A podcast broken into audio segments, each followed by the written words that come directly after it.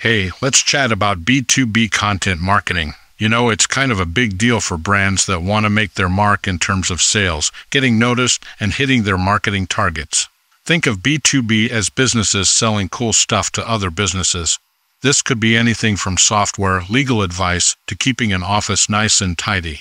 It's different from B2C, where you're selling directly to customers, like someone buying a pair of sneakers.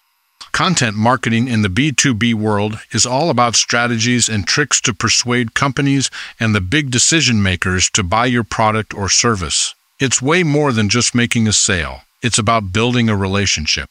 And let's bust a myth. Marketing doesn't have to be boring.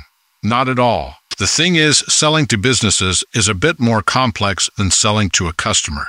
It's not like buying a bag of chips. Businesses take their time, they compare, ask questions, and might want to see a demo. This is where great content marketing comes into play. So you've got to really know your audience.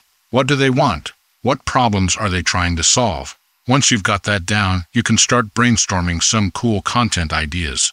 This could be anything from blog posts, search engine friendly articles, engaging podcasts, or killer videos.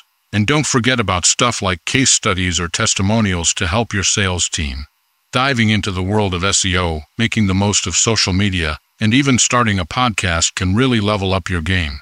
Remember, it's all about educating, engaging, and entertaining the audience. Keep things organized with a content calendar, and don't just sit on your content, spread it far and wide. By understanding your audience and getting creative with your content, you can totally change the game in marketing.